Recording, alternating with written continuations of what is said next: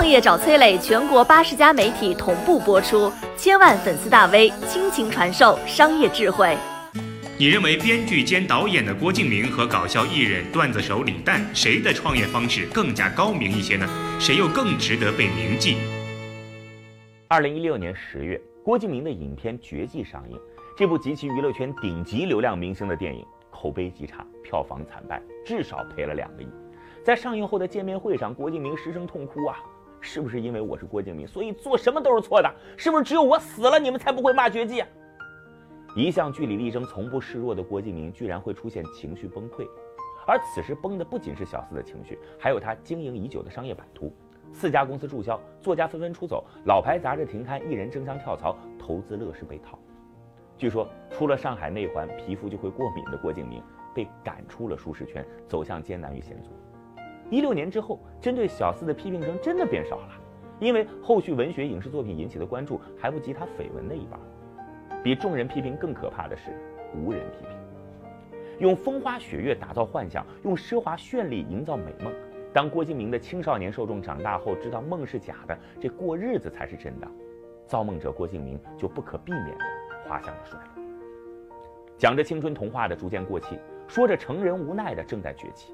二零一七年一月，李诞担任吐槽大会的成员与策划人，节目一出立刻大火，全网点击量突破十四亿。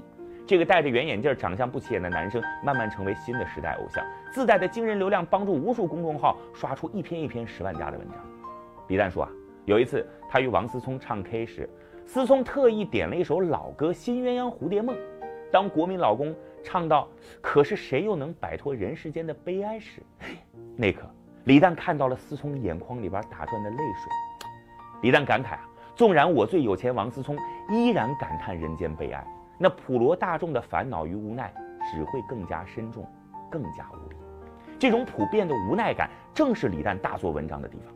几个犀利小段子，一点幽默，一点真实，一点毒鸡汤，一句人间不值得，几分无奈，几分颓废，几分坦荡荡。李诞经常说，劳动最光荣，李诞最没用，真是如此吗？你以为李诞又懒又丧？其实他一年参加十六档综艺，写稿、出书、节目策划，工作量远超常人想象。你认为李诞只是个佛系段子手？嘿，其实他早已身家过亿，与他人合办的效果文化传媒公司估值早已超过三十亿。知道这些后，当他再说：“哎，我跟大家一样，没啥追求，开心点，朋友们，咱们一起游戏人间吧。”您还会相信吗？有人说啊，李诞要远远比郭敬明值得铭记，真是如此吗？小四对于期盼未来的少年说：“做个梦吧，你就忘掉烦恼了。”于是，在你热爱做梦的年纪，在小四为你打造风花雪月中畅想梦境。当少年长大了，梦醒了，蛋总对你说：“别做梦了，随性活着吧，人间不值得。”于是你无力梦想成真，只能戏谑人间。而有蛋总为伴，虽有点丧，但不孤单。你看，李诞无非是接过了小四的棒。指不定蛋总的粉丝中就有曾经沉迷《小时代》的少年。你喜欢的人都深谙受众心理，在不同的时代背景下说着大众想听的话，输出世人爱看的内容，仅此而已。不要把段子手们的迎合当成了生活的真相，也许他们在输出自己都不信的东我是崔磊，很多互联网公司都曾邀请我去分享创业方面的课程，包括抖音、快手、百度、阿里、腾讯等等。